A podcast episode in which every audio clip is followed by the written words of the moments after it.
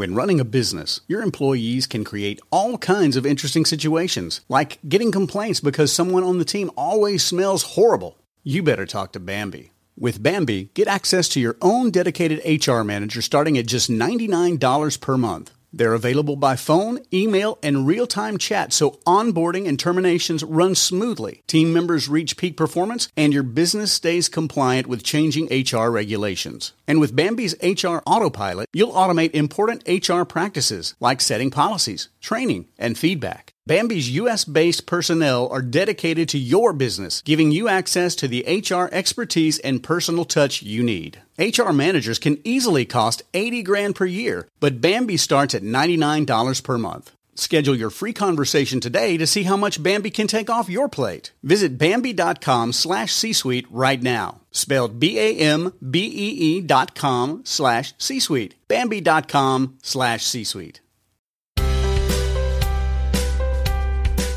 Welcome to the Family Brain with your host, Megan Gibson.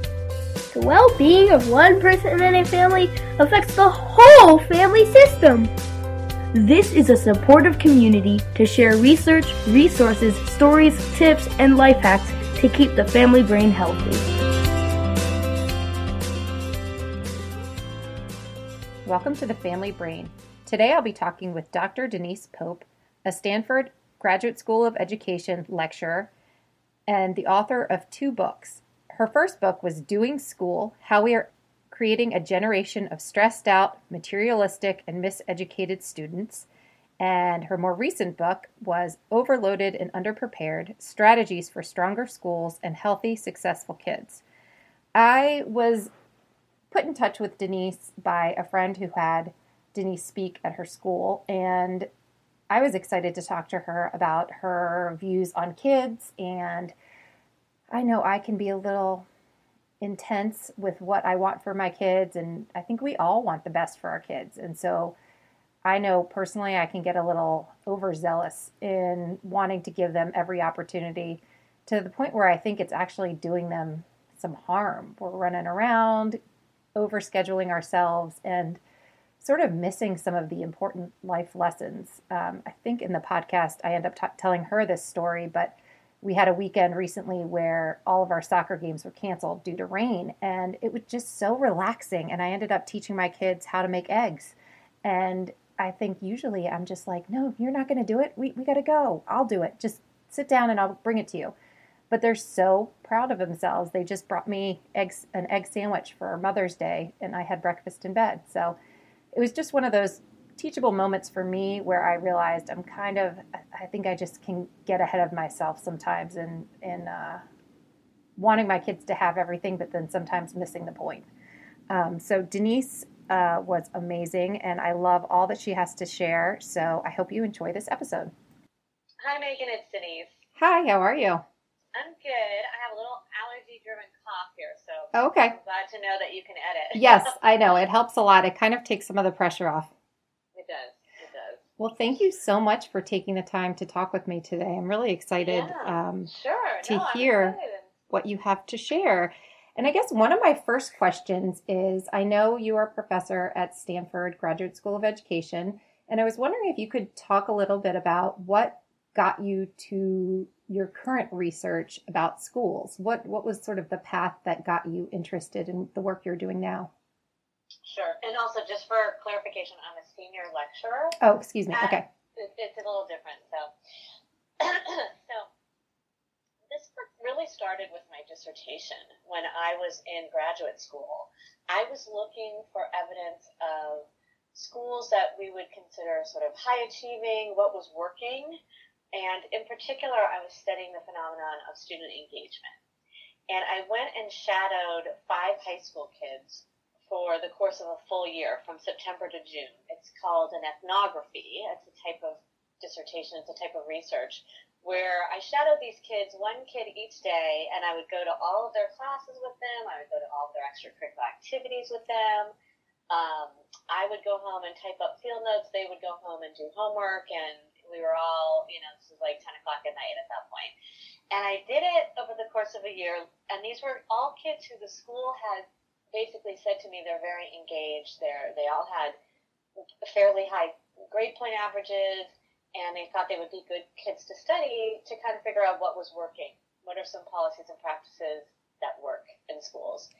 And unfortunately, what I found and what the kids basically called um, the title of the dissertation, which became a book, is that kids were doing school. And that means that they were getting good grades, um, but they were really doing a lot of game playing, a lot of sort of cutting corners, a lot of just literally do whatever you do to survive the crazy pace of the day, and uh, not really learning and engaging in the material in the way we wanted to. And on top of that, they were stressed, they were sleep deprived, they were cheating, um, basically anything to get the grades. So it was a type of engagement, an engagement in sort of a negative engagement. Right. Um, yeah. But it's not the type of engagement that I was looking and hoping to find. And I was very surprised to see the real effects on their health and well-being. Wow. And these are the kids that the school pointed out as somebody who was doing things well, like from their point of view before you got sort of down underneath everything. Right. I mean, they look great on paper, right? This Right. is the star athlete who has a high GPA. This is a kid who's involved with student council. There's another kid who was a um, a thespian and involved in lots and lots of things around visual and performing arts, and they all looked like they were just doing great. Mhm. But if you scratch the surface, you saw ulcers and headaches and stress and eating disorders and cheating and um, really a lack of joy hmm around learning. I feel like there's more talk around that even now with adults, with you know the surface that people present on social media and what you can present versus what is sometimes going on behind the scenes. Um, E- It sounds similar. Exactly. I think. I think. You know, don't judge a book by its cover is is very apt in today's world, and um, nobody lives in that happy, happy, like, like, like kind of thing. And and even the kids as I was following them basically said, you know, I'll raise my hand every five minutes or so just to look like I did the reading, but I didn't have time to do the reading last night. So even to a teacher who, you know, I would kind of use hand raising as a sign of engagement, I started to question, wow, maybe that's not even a sign of engagement, mhm. you know? And and the Center for Disease Control uses GPA as a sign of health, and we're trying to say, you know what, we could have kids with straight A's who are really, really not healthy. Mhm. So let's not use GPA as a sign of health anymore. Yeah. It reminds me, I just did an interview with someone about um, a doctor who runs an eating disorder clinic. And she was saying something similar about um, doctors or people using weight as a sign of health. Like, oh, you they look thin or they look fit. And so they must be healthy. You know, and that that's a big problem also. And it's it's interesting. It's sort of the the emotional um, way of talking about this, if that makes sense. I don't know. It just sounds Right. similar to me. Right. No, no, those are very, very similar. Um, and, and, and, it, and honestly, disorders is a connection to perfectionism. It's a connection to um, I can't control anything else in my life, so I'll I'll uber control my my eating. Mhm. Um, you know, so there's a there's a definitely a connection between academic pressure, physical health, and mental health. So, can you tell me a little bit about um, this organization that you co-founded called Challenge Success, and just what the goals are? So, so Challenge Success began after I wrote the book, the the dissertation, which was the book. Um, I got called into the uh, health office at Stanford University, and they said, "Look, we've got kids who are the aftermath of your book. We've we've got these really high achieving kids, but they don't have positive coping strategies. Um, they're coming to us for anxiety and depression and, and ulcers and eating disorders, and um, we want you to think about an intervention. And it's, by the way, not just Stanford, it's all over higher education. And I said, okay, let's, Mhm. let's, let's, let's think this through. But we realized that, that it would make more sense, given my background with K-12 education, not to have the intervention at the college level, although I do work on some interventions at Stanford, but to really start this early on. So Challenge Success partners with schools and um, families and communities, and we basically present research-based strategies to improve the health and well-being of kids and to really expand this limited definition of success that you have to get the grades to get and the test scores to get into a certain college to be a success in life and that we found was really driving a lot of these behaviors that were really not healthy do you want to know some details about what we do? well, sure. Well, one of the things I found interesting was, um, and I'm not sure if this was from Challenge Success or from your book, but you were talking about how um, when you talk to parents or adults, they might tell you that their main objectives or their main hopes for the young people in their lives, their students, their children, are you know being empathetic, being honest, being um, reliable but yet a lot of the behaviors and messages they were sending the kids were different. Exactly. So we, if you, if, if, when I start out, um, most of my talks, I ask parents what they want for their kids, and it's exactly what you said: happy, healthy, give back to society, empathetic, ethical. And if you do the same experiment where you ask kids, what, how do they define success? They will say money. They will say where you go to college, grades, test scores, really extrinsic things versus the intrinsic things that the parents have said. And you, and sometimes it's literally the same kids, right? Mm-hmm. So I'll talk to the kids and then I'll talk to the parents. So the kids are getting messages that this is how you define success and this is what's important to the parent. And part of that is just very, I have three kids. I, I it's a very well-meaning thing to when they walk in the door, say, "Hey, how'd the history test go? You know, you know, what'd you get on the history test?" That kind of messaging is saying the most important thing that could have happened to them during that whole day at mm-hmm. school is boiled down to a grade on a test. Right.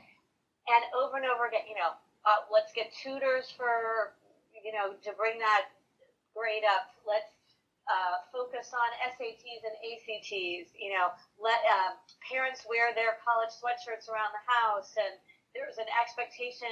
It's not necessarily said out loud, but mm-hmm. that the kids will go to that college or a college of that same caliber. Right. So we're sending messages all day long that maybe we don't even realize. Or you post the the report card on the refrigerator, mm-hmm. right? But you're not posting you know, the fact that they um, helped the old lady walk across the street on the refrigerator, right? What, what are you, what are you messaging, um, and what does that say about what you value? Right. What kind of things do we take the time to celebrate, and what are the things that we just kind of assume are going to happen? Exactly. Yeah. Exactly. Well, one of the questions I had, I do want to hear about the specifics from the um, challenge success, but one of the questions I was just curious about from your work is what do you think has gotten us to this point? Where has this always been going on where we've had this intensity that we've kind of had to have to push back against? Or is this a newer phenomenon or is it only in certain places? And is it more of a sort of prestigious problem to have? I'm just curious what you've seen. Those are great questions. So if you look there's a couple of things that have been going on over the past several decades that have led to this phenomenon to be much more widespread. You've always had um, immigrants, even in you know coming coming across the ocean, you know, in 1900, who have valued education and seen education as a way out of poverty and put some pressure on um, their kids to do well and you know sort of do better than than mom and dad mm-hmm. in that sense. Um, over time, we have had more kids going to college, which is a good thing, more kids applying to college, a sense that you do need to go to college now um, uh, in order to make enough money to be successful. And certain things have been happening around college admission with the common application, etc., that make it um, a lot of people are applying to schools that in the past, if you had a pretty good GPA, you had a pretty safe bet that you would get into, let's say, the University of California schools. Okay. Um, and now, because of the numbers um, and because of how they do things, it's nowhere guaranteed that you will get into UCLA or Berkeley or Santa Barbara or San Diego with uh, a relatively high GPA that's not to scare people. There are many, many, many great universities and colleges that you will get into, but we have the majority of these people kind of applying to these top elite schools, and those schools haven't expanded the ability to take more people. So Mhm. it's going to be more selective. Right. I didn't know. That's- I don't have yeah. kids near college app- application age. However, I do interview some kids that are applying to the college I went to. And so I didn't know about this common, what is it? What did you call it? Common The- Core? the common app. Common app. The, the And- common application. Yeah. all the parents were talking about it this year and how it's really a challenge because I guess with a touch of a button, you can kind of apply to all these different places, and the schools don't necessarily know if you're really interested or not. Anyway, Exactly. And you're only going to go to one. right, right. So, you know, when someone applies to 12, 20, Mhm. um, the most I heard recently was 40, which is unbelievable. yes. Um, think of the money spent on that alone. Right. These things are not free, right? And you're only going to go to one. And so what happens is, let's say you get into the kid who applied to 40 got into like 30, right? Then you're taking up someone else's slot Mhm. until you, so that they then have to go to the wait list, et cetera. So co- college and college admissions is one factor, but it's not the only factor Okay. that's really pushed this. So the other thing that's been happening over several decades is school accountability and school testing and No Child Left Behind and Common Core and um, ESSA and, and, and what that has done. Um, again, really well-meaning. Not about. It's great that more people are going to college. It's great that um, we're taking a deeper look at what kids are actually learning in schools. But when you put that kind of pressure on standardized tests, there's pressure on teachers to cover certain things that are being tested. And so the typical curriculum has really expanded. You might hear like kindergarten is now more like first grade of the past, right? Yes. Um, there's I have a child in kindergarten right now, so I So know well what you that. speak of. Yes. Yeah, okay to not learn how to read or not be a proficient reader until second grade in the past or so, and you know everyone kind of reads at their own time. Now we have schools where they will not send a non-reading kindergarten on to first grade because you're going to take the standardized test, and you know, if they can't read it, they can't do well. So, so the pressure between that, there's been a proliferation of advanced placement courses, and this idea that you have to take an AP uh, uh, uh, you have to take a schedule full of APs in order to get into um, selective colleges. It's added to sort of an academic frenzy along with the college admissions. That combined with the proliferation of extracurricular activities available to our kids. hmm So when you and I were growing up, you, I, I mean, I it was I could maybe I knew one person participating in a club sport, ice skating, Right. and they would go before school. But now you play basketball for your high school, but you also play club basketball, and you have to you play a sport every season, and you might go to coding club and Model Mhm. United Nations, and and none of us.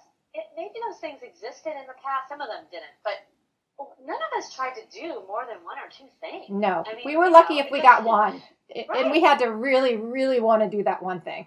We had to like Right, pretty much prove the case. Yeah. Exactly. And now it's very common for kids to do something after school every single day hmm and not get home till fairly late and are juggling. So in our survey, the um, we have the average is, is sort of a typical two hours of extracurriculars after school, but we've got kids doing in the high school about 35 hours of extracurriculars Monday through Friday. They're Wow. getting up and doing stuff before, you know, they're rowing, they're they're swimming, they're ice skating, whatever it is before school. During school, they might be doing some things after school, extracurricular activities. They might get home at 10 o'clock at night and then start their homework. Wow. With all the pressure now for the academic achievement and the standardized tests and the APs, it's not the same world as when we were growing up. So all of this conversation is kind of stressing me out. So that's why. I know, and I didn't even talk about social media. oh, oh, okay. We But should. no, t- I don't want to stress you out. No, you should, but I guess I can understand why kids and parents start to feel worried. You know, you get all this information and then you kind of maybe feel, well, what do I do then? What are the, Exactly. sorry, Exactly. And and and is my kid going to be left out, or am I closing doors Mhm. by not signing them up for soccer when they're five? Right. And when, you know, you probably feel this already with your young your youngsters. Um, so what do, what do we do? So challenge success really does provide the research to show you how you know how to make some of those decisions, where some of the um, where you should draw the line when it comes to extracurriculars, or um, how many AP courses your kids should take, or when um, you start with social media and giving them a phone, and what those rules should be in your house. And we help kind of parents navigate this new world.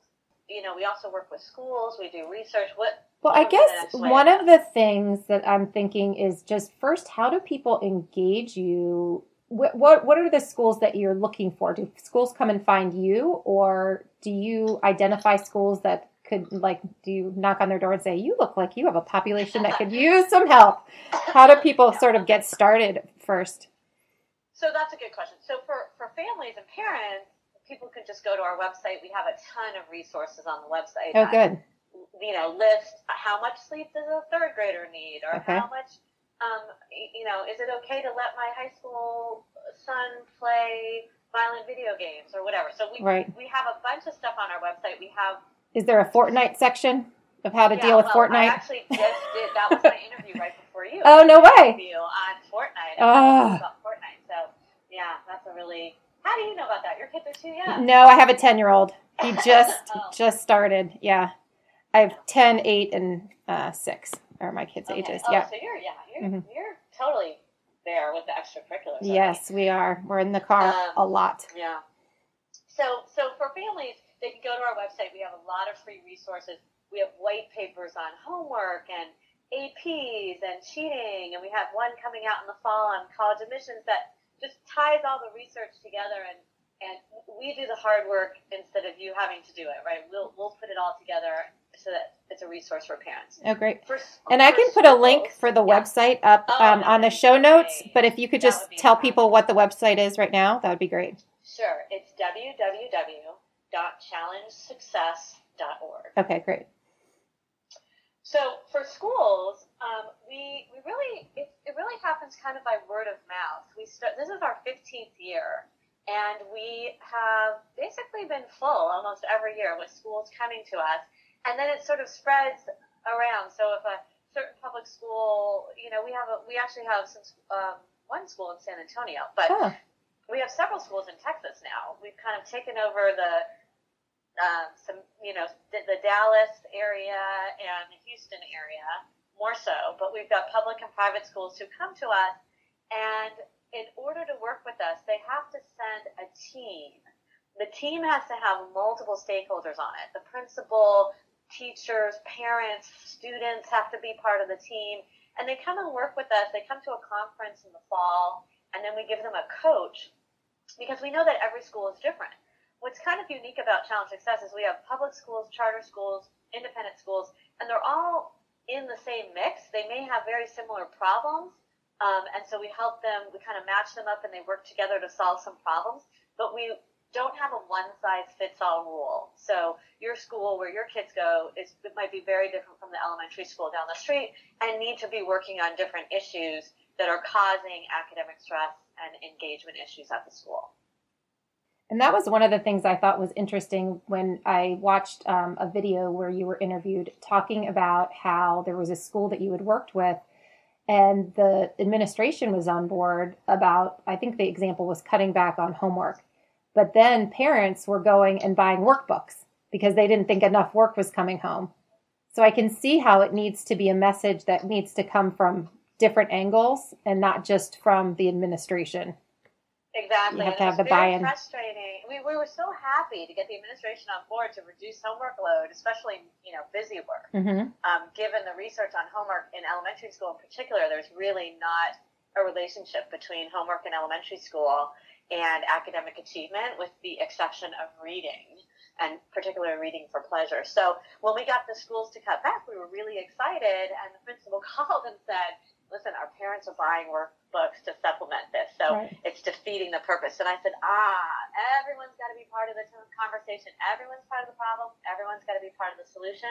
We have to do some serious parent education. And we actually have now a, a homework workshop online. Anyone can click on it and I think it's like, you know, $19 on Vimeo. And you can learn sort of what your role is as a parent. And we have a corresponding workshop for the teachers so that they understand the research as well.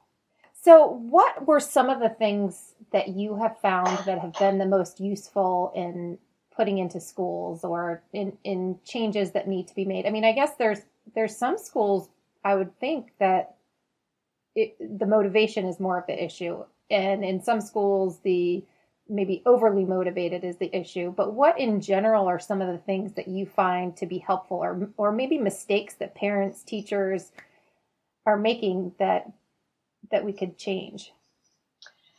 So I'm going to run you through what we call the SPACE framework, okay. which is S S P A C E. We based it on practices for schools, and these are schools. The research is with kids who are high socioeconomic status, low socioeconomic status, kind of all over, right? The research holds for all kids. All kids need this. Mm-hmm. And the S stands for students' use of um, sorry, the S stands for student schedule and use of time. And that's both during the day. So what, how often do they have breaks? How often do they have recess? Um, how long are the classes at the high school and middle school level? Are you, you know, running around like a chicken with your head cut off every 42 minutes, right? Trying to make it through a five minute passing period. So that's part of the S for schedule, but also students' use of time outside of school, their homework, how much homework are they getting, as we talked about, um, how often do they have tests and quizzes, and also a late start. It turns out that it's really important for kids to get sleep, and our current school system for our older kids is not actually abiding by the, the fact that they are um, more nocturnal, right? That they, they need to sleep in, that mm-hmm. they're not fully awake at the time that our schools start or at the time that they have to get up to get on the bus. So that's the S. Okay. The P is project and problem based learning. And um, you see probably more of this at the elementary school, but we need to see project and problem-based learning go all college, etc. It's really based on how the new work world is one where you are collaborating and you're using a bunch of resources and um, our schools typically tend to be sort of lecture and then take a test and move on. Mm-hmm. And that's really not what we know from all the research in education and neuroscience, how people learn, and particularly how people retain information. Okay. And they're not getting the skills they need. The the A is alternative forms of assessment. Okay. So I, I don't know if your kids have grades in elementary school yet. They, um, they do. They do. Yes. So, you know, once you start introducing grades, it really shifts the learning. Mm-hmm. Um, now kids, instead of are doing it for the love of learning, like you see in kindergarten, they're doing it to to get the grade often. Mm-hmm. And so we're having um, schools really examine how they use grades. Are they building in um, an ability for revision, redemption, um, really looking at um, alternative use of grades? And there's some cool things on the horizon that we can talk about if you're interested, um, sort of how that's changing nationally. Sure. The C is a climate of care that's probably the most important thing. If a kid doesn't feel cared for, that the person, there's an adult at the school who knows him, who has his back, um, they have to feel safe. Mm-hmm. This is this is really key, and this is where schools can work on social and emotional learning. They can have curricula that talks about positive coping strategies or mindfulness or yoga, anything to make sure that kids know how to be healthy and take care of themselves, but also how to deal with the inevitable stressors that they're going to face in life. Um, and, and to me, to that feel that the teachers care about them. Yeah. Yeah. And that to me goes hand in hand with this idea of feeling, I mean, feeling cared for and feeling like it's a safe place to make your mistakes. It seems like sometimes there's this idea that, that kids should already know all of these things, that, that mistakes are not okay. Right. And I, I don't know why kids would know that because right. it's not, you know, parent. I mean, this is tied to sort of helicopter parenting too, where if we're doing all these things for our kids and not letting them be independent, um, even to the point of asking them to do chores or allowing them to, you know, walk down the street to see a friend or, you know, basic, basic things, eh, they're really not getting it at home. All the more so to then really focus on it in addition at school. Right. And then the last one in space is E, which stands for educating the whole community. And, you know, just basic things like everyone needs a 10 year old needs versus a 16 year old. Mhm. Everyone needs to understand what the research says about, you know, um, appropriate uh, use of, of social media, et cetera. So, so really making sure everyone's on the same page, the parents, the teachers, the kids, understanding what best practices are and, and what they need to be healthy. Yeah. And it's hard. I mean, I, it, I will say it's hard to keep up. That's where I'm thankful that there's an organization like this that maybe is doing some of that heavy lifting in terms of figuring out what the research is saying. Right. Because it's very easy to talk to people in your circle and sort of take a poll. Well, what are you doing? I don't know. What are you doing? You know, and it doesn't mean that it's necessarily the best practice just because your friends are doing the same thing, you know? Right. It's Yeah. sometimes the blind leading the blind. Sometimes Mhm. that's actually where the negative competition comes in. Like, what do you mean you're not signing up for the, the serious soccer team instead of Right. like the fun soccer team? You gotta you gotta be on the travel soccer team by the time you're 15, so you gotta start early. You know, Right. that's where a lot of misconceptions come in. Yeah, I've had to Um, start telling people yeah. that my mental health cannot tolerate, you know, X, Y, and Z. Like I Good. kind of am knowing my own parameters a little better, and they're pretty limited, actually. Much, limited. yeah, I, I, especially with I have three kids as well. I mean, it, even I say to people, just because you can physically get everyone where they need to be does not make it a healthy schedule for the family or for the individuals in the family. right, Um, so, and it takes, by the way, constant vigilance, right? Each year you're signing up for new things, you're signing up for new courses, you're signing up for new sports seasons. Really constantly asking yourself, is this best for the family? Are we able to find the balance that we need? We, we actually have a mnemonic aid at Challenge Success called PDF okay, and it, and it stands for playtime, downtime, family time. Every kid, the research will show, needs PDF every day. Playtime, meaning free play, not extracurriculars, but freely chosen play, right? Um, and how do you protect that as a parent? That means you don't overschedule your kids. That means you tell them to go outside and play with friends in the neighborhood. That means you tell them to, you know, go go outside and shoot hoops and um, do make believe games and whatnot. And, and that's something that we see is really overlooked in this overscheduled society right now. And, and play is enormously important because that's where they're learning all of these interpersonal skills, right? Is through play hmm um, without an adult guiding every every step they take. Well, and what's interesting to me, and one just from observation, is it seems that um, a lot of parents don't feel comfortable with that. It's it's not always easy to come by children interacting with other children without someone hovering. Absolutely. I mean, what was really interesting when my kids were growing up, and we, I tell this story when I do talks, is we had a group of parents, and we all agreed that we wouldn't sign our kids up for things on Mondays. And on Mondays, we took them to the park, and our pediatrician, we happen to have the same pediatrician, said to us, "Don't intervene unless you see blood." I like that. right? Like, Yeah. don't let let them. You know, someone complains, so and so's not playing by the rules. Go work it out because Mhm. when adults step in, you're actually preventing a really important learning that comes from free play Right. and from negotiating and turn taking and problem solving, right? And it's no wonder that you then have these 15, 16, 17 year olds who don't know how to solve their own problems. Or they get to Stanford and they don't know how to solve their own problems because they never really had to. Right. So, as hard as it is for an adult to see your child in pain or get treated unfairly, right, you, you do have to allow a little bit of that because that's how you learn. Right. Um, at, like you said, to value value mistakes and value making mistakes. So, the, the P in PDF is really important playtime. And then the D, the downtime, is really important. It is so hard to go to school all day and keep it together and not poke your friends and you know, as you get older, um, to, to navigate the social norms of how you're supposed to talk and act and be as a middle Mhm. schooler. And we throw them right in the car, you know, throw the Gatorade and the goldfish in the back seat of the minivan and say, put on your cleats, so now we're off to soccer hmm without any real transition time. And and then they don't get enough sleep because they're overscheduled and they have to do homework and they're, they're exhausted.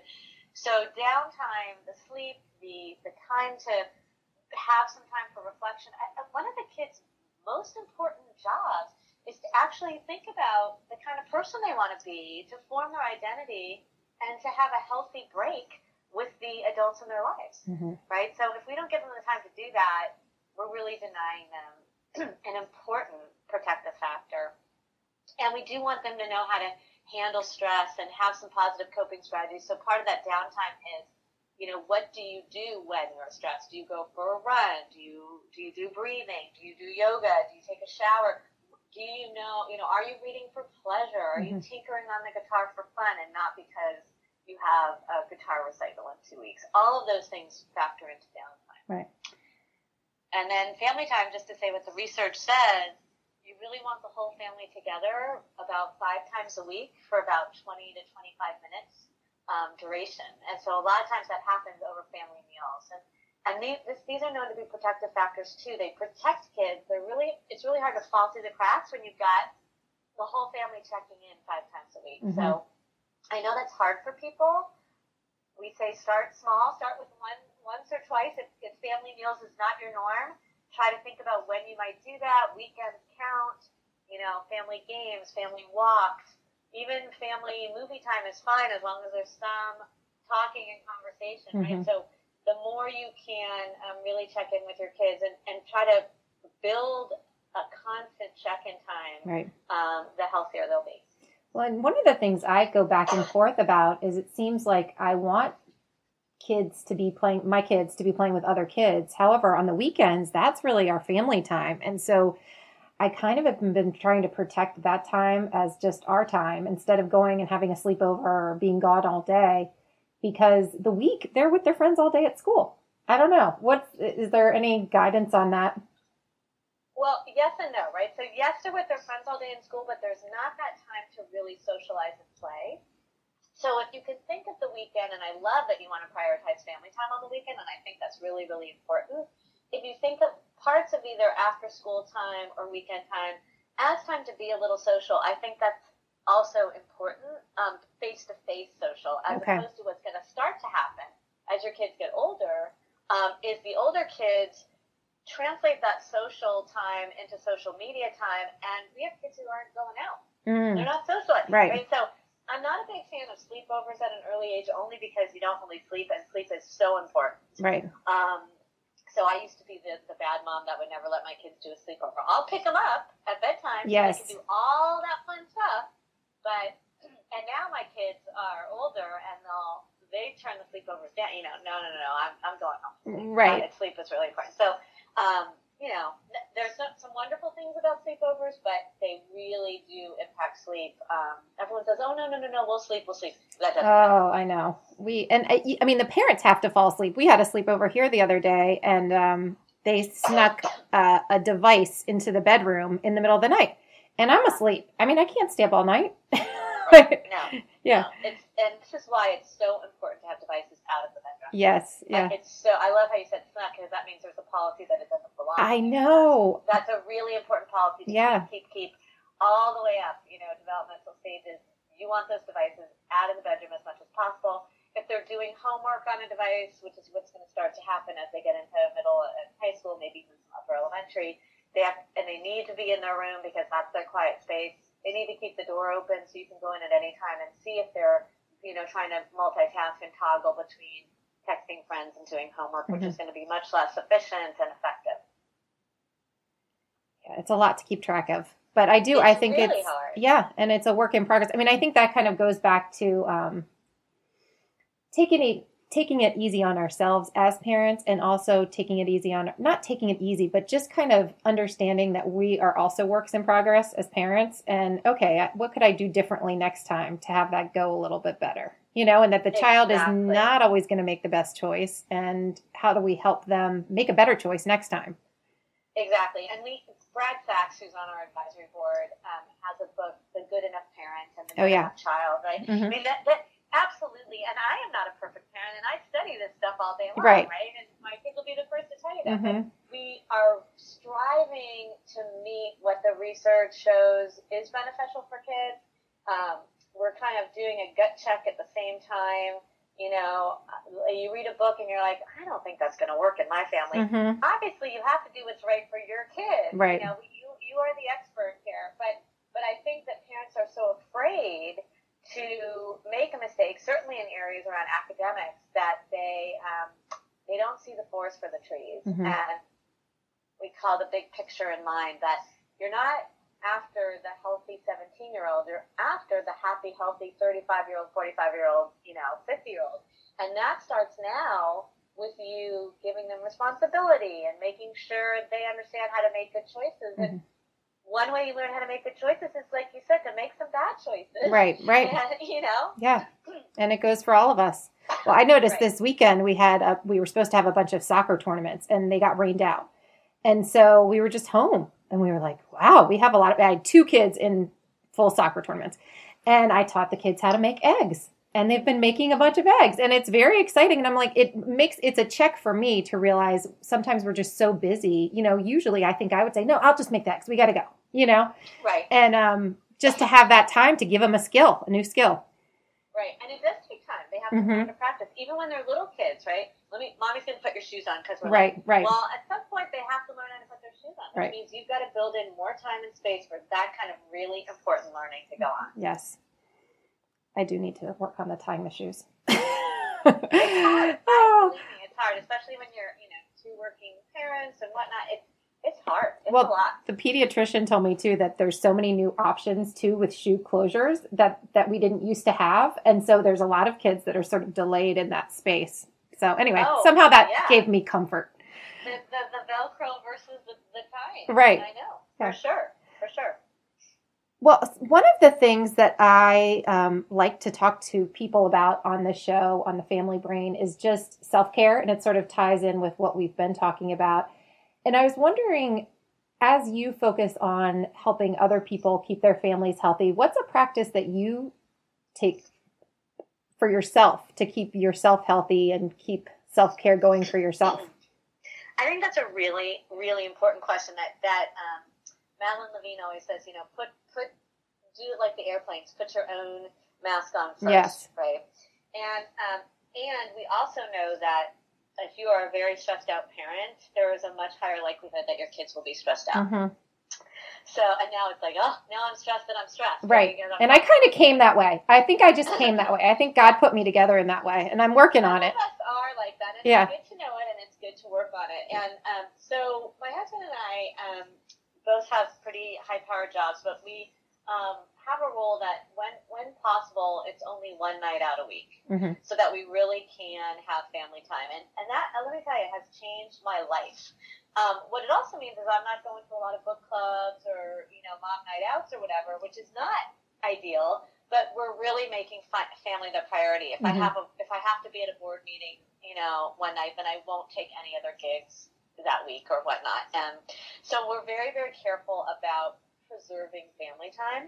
But I'm also really careful about taking time for myself in terms of exercising or walking, um, um, self care. I our whole house is dark by ten thirty.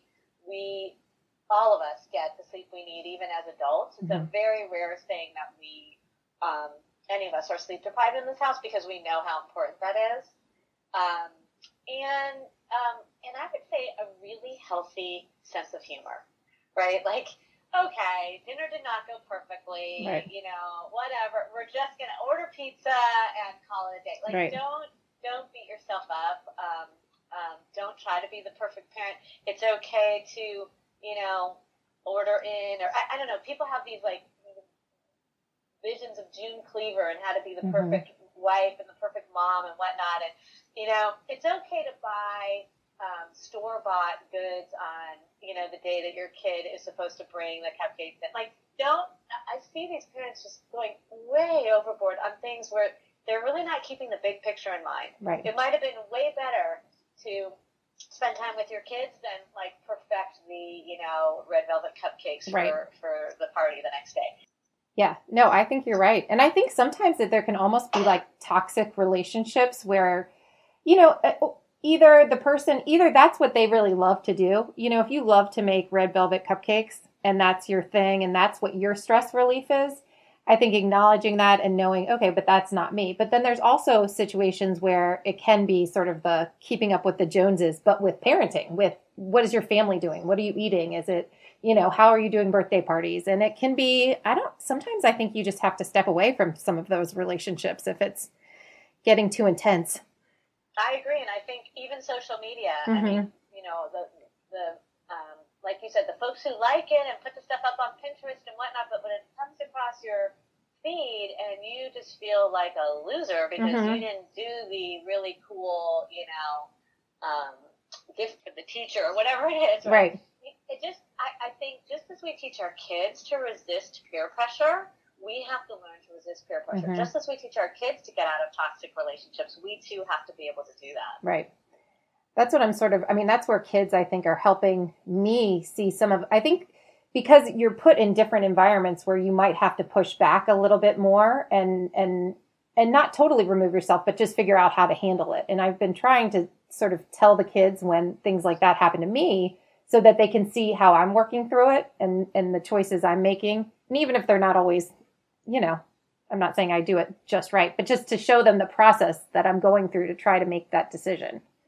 It's it's really really good, and I think even more important when you really mess up, right? Mm. Kids need to see that parents who look like they have it all together, and so the kids feel like, oh my gosh, I better have it all together too. Right. Parents make mistakes, and to talk about that and to show that you can bounce back from a mistake, and that that's a sign of resilience. And we're seeing kids who really aren't resilient in Mhm. school. So to really think through, you know, am I projecting an image of perfection or whatever it is, or, or the need to be perfect, or the type A, busy all the time. You know, how are everyone says, "How are you?" Oh, really busy. Mm-hmm. Really? Is that is that what you want to? Is that how you want to live your life? Is that how you want your kids to live your life? So that your kids then take on that same kind of feeling, like, well, then I need to be busy too, and and we have kids who don't know what to do with downtime Mm-hmm. you know, what would you do if you took your phone away and, and you could do anything for fun for an hour? They, they look at you with this, you know, sort of blank stare. Right. No, it's true.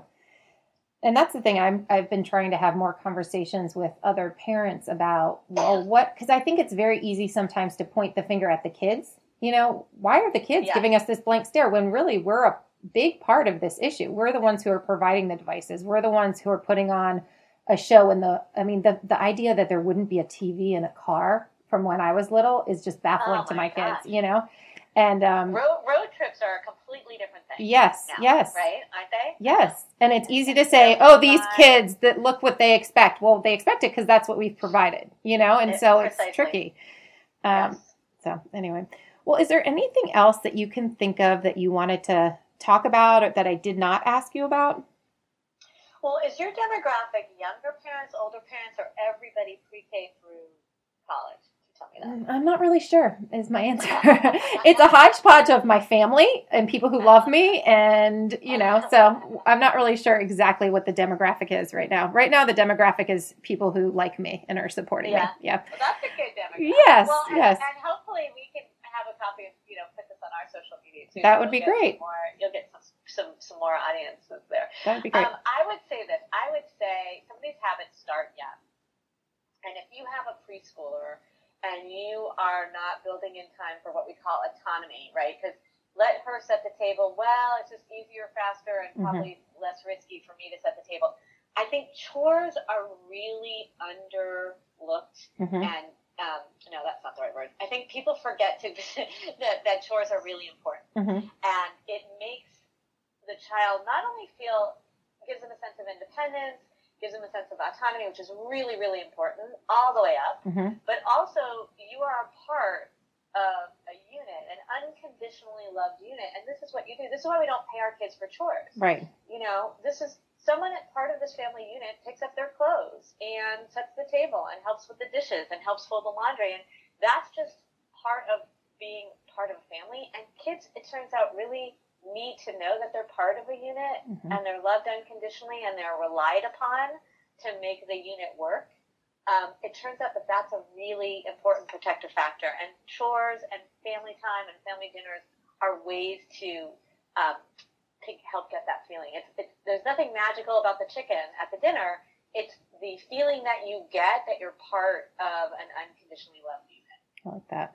There was a earlier podcast episode that I did with um, Kirk Martin. He founded something called Celebrate Calm. Have you heard of that? Oh, It's no. a it's basically he was a dad who had a very strong-willed kid and it reminds me a lot of the things you're saying about giving child a child purpose and how that can be calming to them that they feel like there's a role for them. And um, he he's he does a really good job of um, just talking about things that motivate kids. Like he was saying that you know if your kid is having a tr- hard time getting out the door in the morning for school sometimes knowing that someone at school is counting on them for something like hey i need you to get here five minutes early so you can help me set up because we count on you here. And for whatever reason that's that's just very calming. I guess not for whatever reason it's we all want to feel valued and needed Absolutely. Yeah. Yeah. And I mean, we even talk about kids who are feeling like they don't want to persist in school. We talk about um, um, you ask them what their favorite thing is, and you ask them what they want to do in the future, and you help connect that. Right? It's it's that feeling of I matter, I have a purpose. Um, Brad Sachs, again, I'm just coming off of a conference where we just he was our keynote. So Okay. he basically asks kids two questions when he, they come into his practice. He's a clinician. One is, um, you know, what are the two most important days in your life? and the first one they always say is the day they were born. And then what's the second one? And basically, the second one is supposed to answer why you were born, oh, right? So purpose, like why am I here? yeah And if I don't feel loved or I don't feel like a part of something, why am I here? What am I Mhm. doing here? You know, and that's a really big part of growing up is figuring out why you're here and what what matters to you and what you know who are the people important to you and, and who are the relationships that you want to sustain. hmm That makes a lot of sense. I like that. And it is, I mean, I'm just thinking of my own life and how my kids do like to help, but how often I say, no, no, I got this, I got this. You know, thinking about when I was teaching them to make the eggs, it makes a big Right. mess and I don't like a mess. You know, like the Oh. butter dish is just trashed. You know? It Yeah. time. It's hard Right. to relinquish control, especially for some of us who are kind of control freaks. And hmm A- and you know like I, I my mom used to say to me do not remake her bed like my kid would make the bed and it would be so not how i would make the bed Mhm. and not how i would want the room to look and my mom would say do not remake that bed Yeah. right that is her doing her you can teach her for next time how to smooth it out or whatnot but Right. but you know send that message of you are appreciating Mhm. the hard work that they're putting in you know to, to trying the effort that they're trying That might have to be your next book. Do not Yeah. remake the bed. Do I love that. That's bed. really good. Yeah. Yeah. yeah The other book, I know uh, we didn't mention um, the other book that you've written, Overloaded and Underprepared. I just wanted to put that out there in case people wanted another resource. And that one is more um, talks about this challenge success model. Is that correct? That's right. Okay. Overloaded and underprepared um, walks you through the SPACE, S-P-A-C-E E model that Okay. we talked about, Mhm. and gives actual case studies of real schools who have worked to try and make changes in each of those categories. Okay. You can call up those schools if you're an interested uh, educator, administrator, or even parent. You can read those case studies. Um, making change is not easy, so this book is really um, kind of a guidebook for people who want to make changes at their schools for healthier and more engaged kids. Okay. And what, just as a closing, what would you recommend to parents who all of the things you're saying are resonating? What would you say is a good first step? It, say you're not feeling like you can overhaul your school system or you can, you know, but what would you say? Where would you start? What would be a good first Well, step? everybody can take steps at home, right? Mm-hmm. So a first step to me would be if you don't have rules around certain things, to start putting rules into effect about bedtime or social media or chores or whatnot, and don't do it all at once, right? Okay. Start slow and have a good positive win. Maybe say we're going to start something called family dinners and we're going to try it once a week and everyone gets to decide, you know, each week a different person gets to pick what, what they make or Mhm. whatever, or help, or help mom or dad make it or whatever. So start small, get some wins, but you know, you can take a look at our website and really look at some of the research and say, okay, I'm going to, we're going to make one change this month and I'm going to focus on X. Okay.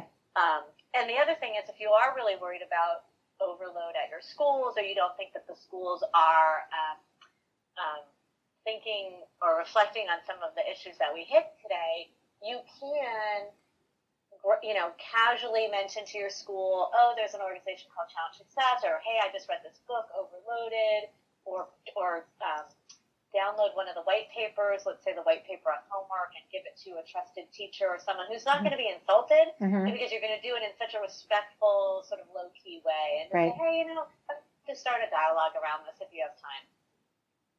I like that idea too because of taking a small step. Because I think some of the people that struggle with these things, like myself, we like to do things all at once. You know, like Right. there's an overhaul, we're going to do this. And I think Right. The small steps feel more manageable and feel like things that are um, not so overwhelming to take on. Right. And then you start to get in the habit of it, and it becomes where the kids are like, wait, are we, it's Wednesday night. Are we not having family dinner? Right. Mhm. So, so the more you build it in, especially the sleep habits, I've, I've got two in college now, and they sleep because Mhm. they know how important it is because they've done it all the way through. Yeah, I like that. My mom used to always try to get me to sleep, and now it's like the only thing I want to do. Not the only thing, but you know. So Yeah, now I love love it. Yes. Well, I thank you so much. I think the work you're doing is very important, and I I hope that the message continues to spread because I think it's it's really for the sake of our families and also for the sake of the kids and future generations. Where I just I think part of what worries me is that I hate the idea of kids just becoming these robots that are able to do school, as you talked about, and I mean we're all designed with our special gifts, and if we're not able to let those gifts breathe, they're not going to be able to come out. I guess is that if that makes sense. No, absolutely. We're missing out on so many wonderful kids and talents and future uh, workers and citizens by really turning them off, Mhm. um, shutting that light out of their eyes. I mean, our kids are going to have to love learning because they're going to be in lots of different jobs. We can't even imagine the types of things our youngest kids are going to be doing out in the world Right. the most important thing is is that well the most important thing is they have to be healthy right Mhm. they have to take care of themselves they actually have one body and it has to last them their whole life but the second most important thing is that they have to really be engaged and excited and curious because that's what's going to keep them going and have the positive coping skills they need to, to kind of get over those hard times. And and as parents we have a lot to do with making that happen. Um, and that's why we prioritize all the things that we've talked about today.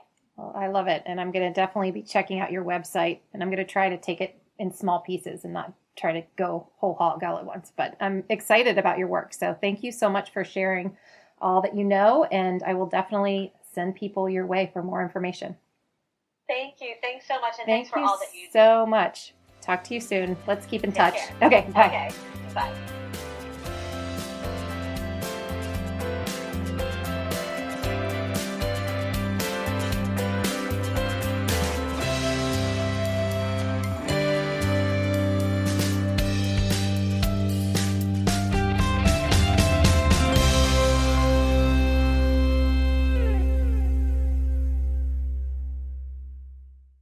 This podcast is a part of the C Suite Radio Network.